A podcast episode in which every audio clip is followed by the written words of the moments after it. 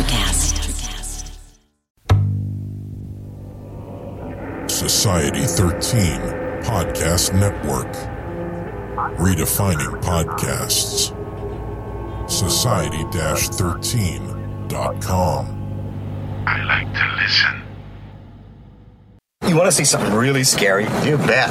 Music, horror, art, politics, And overall badassery. Welcome to kettle, whistle, radio For Real. on Society 13 Networks. Hi, everyone, and now your hosts, David Fairhead.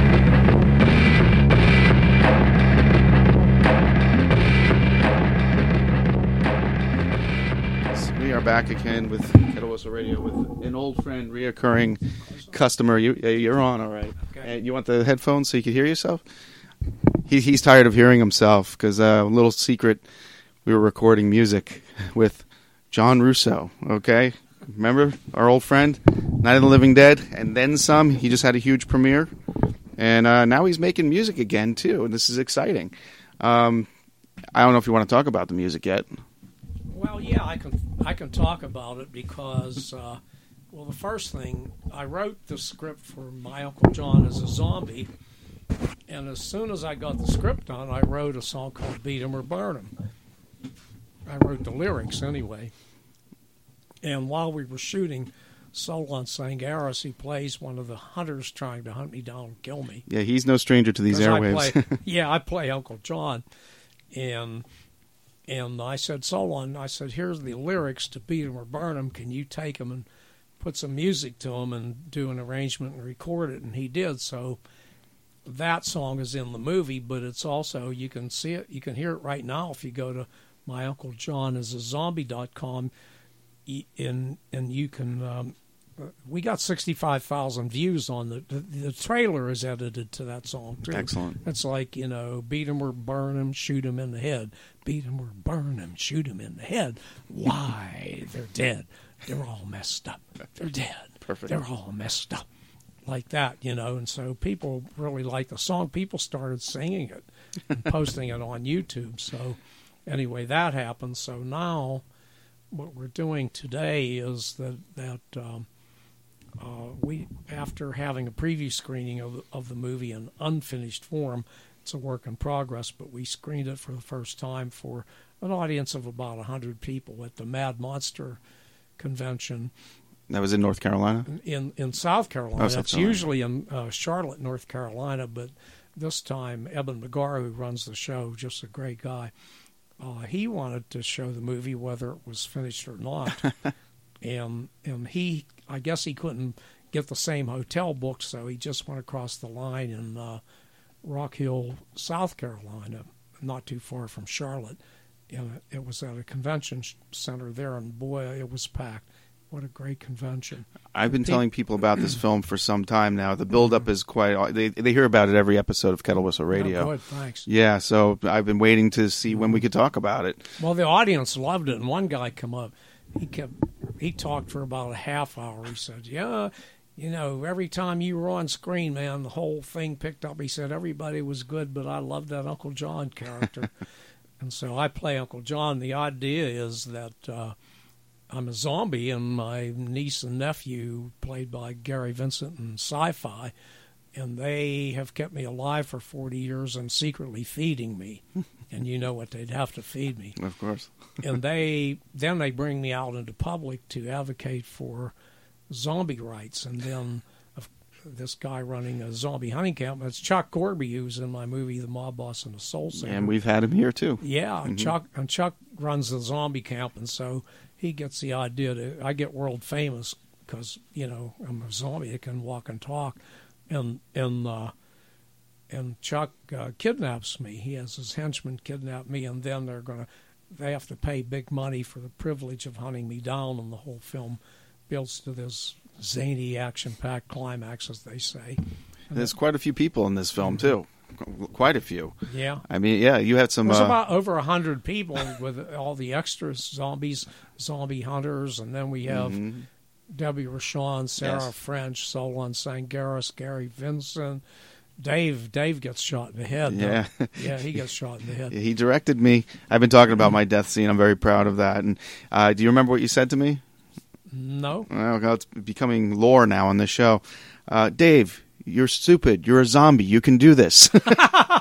yeah, because it took three takes, and I, I ruined uh, I ruined two takes, and then uh, and the blood capsule that shot out in the back of my head. They had wasted three of those, I think. that's no big deal. But it was fun. I mean, it's a movie. You know, you have to retake just like Yeah. we had to retake now. So anyway, we had a passage that needed a song, and I was clowning around when we did uh, commentary tracks for Anchor Bay a few years ago, and I was messing around. I was I'm always the one that makes people laugh at conventions or whatever, so that's why I thought I could play this Uncle Uncle John character, and you know Hinzman, Bill Hinzman, who passed away a couple of years ago from cancer, but he was telling me what a kick he got out of me doing uh, zom zom zom zom zombie dooby zom zom zom zom zom zombie doo. I was parodying the old. Uh, Come go know, with me. Come go with me, and those guys were, you know, the Dell Vikings. They were, they were stationed at a, at uh, at an Air Force base here in Pittsburgh, and actually came to perform at my high school when I was uh, a senior. And then we, and then they started dancing that to uh, Jitterbug Mary or something. Jitterbug Mary, bum, and they would pretend that there was one of them got a, and they were in their Air, Air Force uniforms, and so that one of them's dancing like crazy and and and you know like he's having a fit. And he throw and it's because there's he has a cootie on him.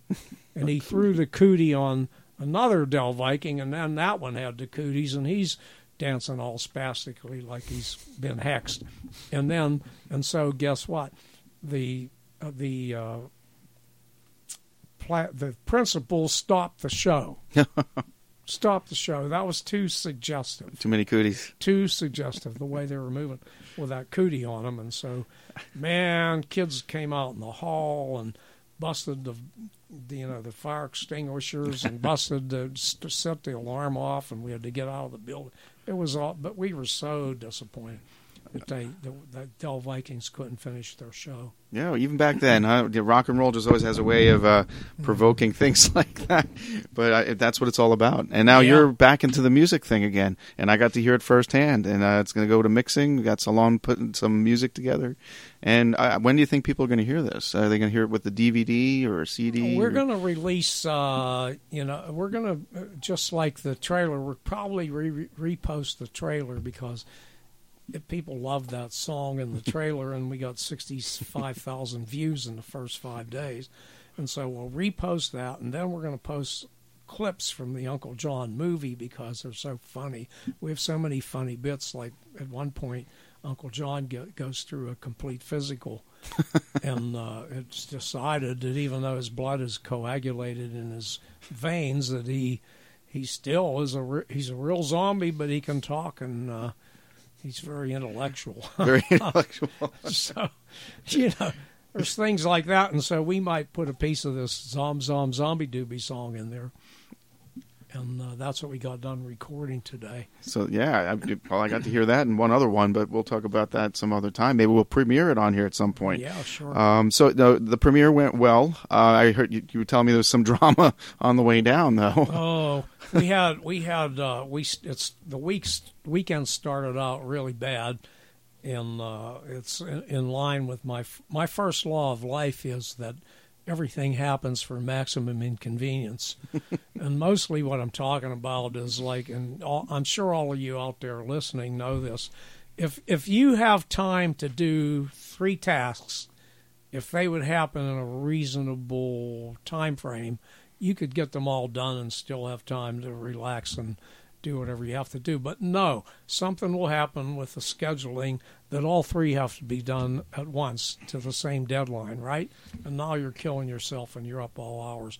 Well, this trip down there was like that. It was mm. everything happening for maximum inconvenience. Like I drove to Clarksburg to Gary Vincent's house because he got this inexpensive air flight. I drove down there with Ray Soborelski, who is one of the zombie hunters too in the in the film, and then we get to the airport and we go through security, and then the plane comes in and it's supposed to take off for Rock Hill, South Carolina, and and they and the plane's grounded because four screws fell out of the engine.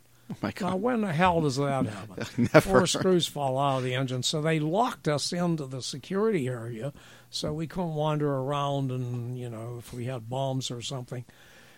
So then we had to well, we better start driving because they may never replace these engine screws, and that meant we had to go back to Gary's house, get in his SUV, and drive 400 miles Four hundred miles. and oh, still oh, make it in time for the screening. Oh, and and and and then so one girl, one young woman was watching this whole airport.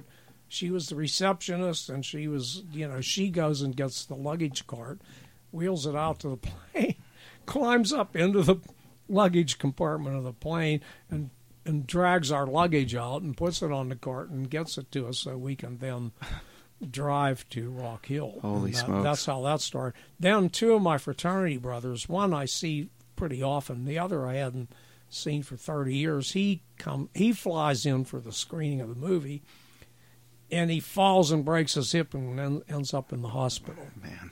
So, well, you know, other than that, Mrs. Lincoln, how'd you like the play? That's that's how the weekend was going. But then everybody loved the movie, and you know, we signed tons of autographs and and all that. So, Awesome. yeah. Well, how how and when are people going to see it in, again? When's the next? Uh, well, we not we have to uh, do the last uh, bit of uh, tweaking on the picture and sound, and the sound's being finalized at Skywalker Ranch by a friend of mine, Brian Chumney, who works there on Star Wars and Jarhead and hmm. a lot of their big productions. So we're fortunate that Brian is doing this for us. That has all has to be done, and then we have to strategize as to how we want to release it. We don't necessarily want to sell to a distributor because hmm.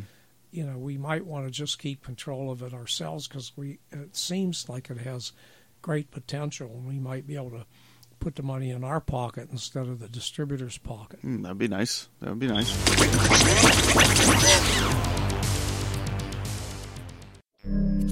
I'm not afraid of the dark, but you should be. There are things that dwell here in the dark.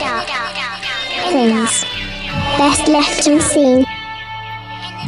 With the initial smoke cleared from the fall of tomorrow, the blood now flows even thicker with dwelling in the dark. Eleven stories. All bits of the same mysterious puzzle, fitting together with horrific parallels to its predecessor. Get ready for new, truly terrifying tales set in the broken world from the fall of tomorrow. Take a closer look at what's now dwelling in the dark. If you dare. Available on Amazon in traditional print and ebook. Get your copy today. Visit www.fairlydarkproductions.com for more info on the author and his work.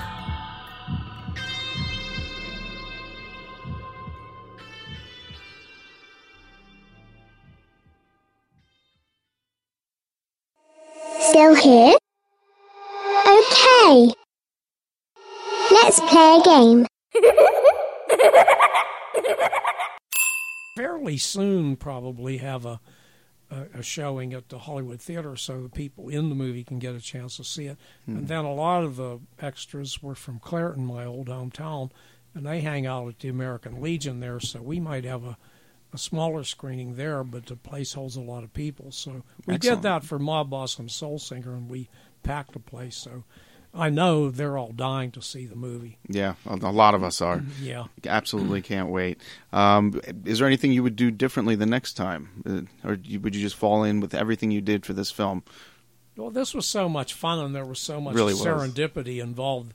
The only thing, if we could have got started shooting early Mm-hmm. earlier, because you know a lot of times you get um, uh, Indian summer. I mean, it goes. Excuse me, I bumped the mic. Right. You you uh, you you know, we were counting on the weather holding out even in December because it has been, and it did for a while. But then toward the end, it was pretty darn cold, and we didn't get all the scenes shot we needed to. So, uh, why zombie can't, zombies can't wear coats. I guess I could have written something into where they could wear coats. they But- but break into a Burlington. yeah, right. You know. Well, funny thing, my blood's all coagulated in my arteries, but I'm still, I'm still chilly. Give me a coat.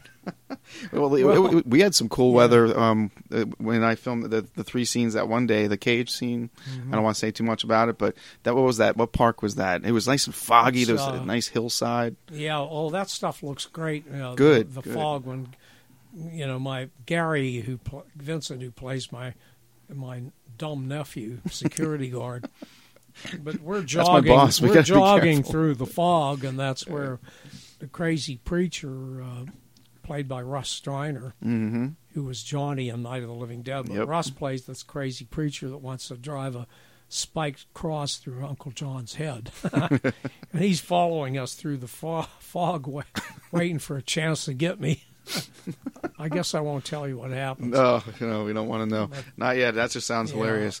Uh, I mean, it was fun just showing up. I appreciate you giving me the uh, opportunity, and of course to record this. But I can't wait to hear the end result of the music we just recorded here. So, um, it, you sound great, and uh, you just told me a real funny story about how you got your confidence back. You were you met Oh. somebody. That's a long story. That's a long story, but it's kind of funny. Undercover, Oh. you met somebody. Well, I, I, I used to sing in uh, R&B groups in, in high school and college, and one of them would have probably we had a manager, and you know we were getting publicized, and and I don't know if you remember Terry Lee. Do you remember him, Dave? Anyway, he was probably the top disc jockey, one of the top. yes, I do. Yes, I do. They talk about him on. XM every now we and were his favorite band, so he even got us to back him up. His group up on on we did we did a Harlem Nocturne of all things, and then we, he did a, a, we backed him up on an, on an original song that he had. I don't even have a copy of it. I don't know Ah. what happened to it. But anyway, um, so music's always a big part of my films and my life. hmm You know, I'm like Neil Diamond. He has a thing that says, you know, I got music running through my head. Makes me feel like a young bird flying. That's me. I got music running through my head all the time. So this Sandy Wright and her husband Bob, I was having drinks with them in Chicago at the Days of the Dead convention, and uh, she said, "Well, what do you do when you're at your table nobody's around?" I said, "I usually sing to myself." Or I said, "This time I was trying to remember the words to um, to um, Music of the Night because I was listening to that by a friend of mine, David Grayson, who's really great." And I'm writing the words that I could remember on a scratch pad, but I could hardly remember them.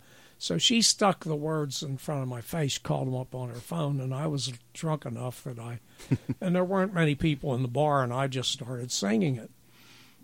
And and uh, I only did three or four verses, and these three women come running over, and one of them said, "My God, you have a beautiful voice," and they sat there and spent the rest of the evening with us at, till one in the morning. And so the next day, I told Gene Clark, who was Big Daddy in Land of the Dead, and we our tables were side by side, and I told him about it, how much they they thought I did a really great job in that music of the night. so so then I went to find their table, and Kathleen was the older one. She wasn't that old; she was maybe forty, and Heidi was really pretty, about thirty, I guess.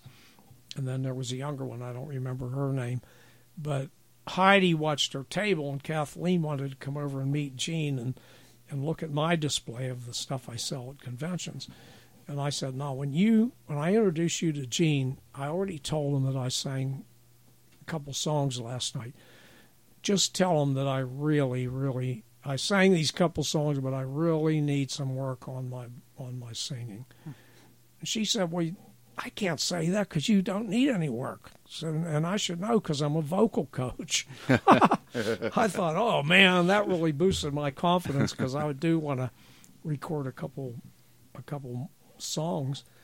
And uh, so I I just got a kick out of that. Yeah, undercover vocal coach. I love it. Yeah, yeah. That's great. No better way to find out, you know. Mm-hmm. But listen, I thank you for your time once again. Hope to have you back. We'll talk more Uncle John as a zombie as the time comes comes around. Um, where can people find you? Uh, you have uh, your own site these days, or you just with Well, yeah, John? I have uh, JohnRussoEntertainment.com. My Facebook pages are all filled up, Oh, yeah. you know, with my 5,000 friend limit, and I have hundreds, if not a couple thousand people trying to be friends, and I wish I could accept them, but they have this stupid limit. really stupid limit. And then if I get more pages, then I have to try to manage them, you know. Right. I, I, I don't have the time, so I don't. I just don't know what to do with It's about that. just I'm silly. sorry about that. Yes, he is, and uh, he's very gracious when you meet him at shows. He's got all kinds of stuff on his table. Look for him coming around. You have anything coming up? Well, the next one is uh, Cinema Wasteland in Strongsville, Ohio. that's a favorite. And there, it's a Night of the Living Dead uh, re- reunion this year. It's in, it's in uh, it's the first weekend in April, or the second weekend, and um, there's a whole bunch of us, about twelve of us, that were involved with Night of the Living Dead, that are going to be there, and that's a really excellent convention. Yeah, I love that one. Are you going to have any uh, Uncle John merch to sell? Or I know you have the poster. We have the I- posters, Yeah. and, but and, a, and some stills, but that's all we have right now. We're going to have a slew of stuff. Okay, well, see, folks, you got plenty of time to prepare for that to get him to sign one of those posters for you. Go see him at Cinema Wasteland. You don't want to miss that. And uh, anything else in closing? Uh, I guess that's it. That's it. That's all thanks she a wrote. lot. Thanks a lot, everybody. Oh, absolutely. Thanks, Dave. And thanks for listening, folks. And thank you, John. Nighttime sharpens, hastens each sensation. Darkness stirs and wakes imagination. Silently the senses abandon their defenses. Slowly, surely, night unfurls its splendor. Grasp it, sense it, tremulous and tender. Open up your mind, let your fantasies unwind in this darkness which you know you cannot fight. The darkness of the music of the night. Sounds like I was in the wrong key, but that's I don't think so. No. That's a wrap, folks. Until next time.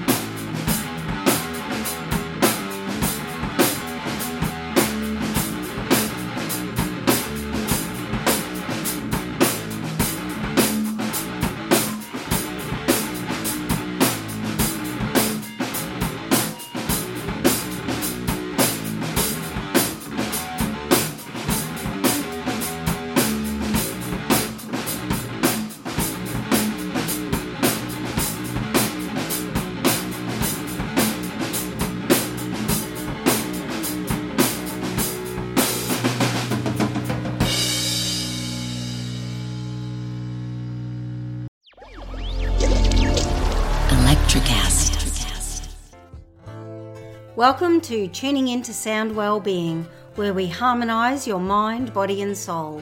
I'm Amanda, your sound therapy expert. And I'm Stephen, the curious explorer uncovering the mysteries of sound. Together, we explore vibrations, frequencies, and the power of sound therapy and tuning forks. Discover ancient wisdom, reduce stress, and tune into a healthier life. Subscribe to Tuning Into Sound Wellbeing today.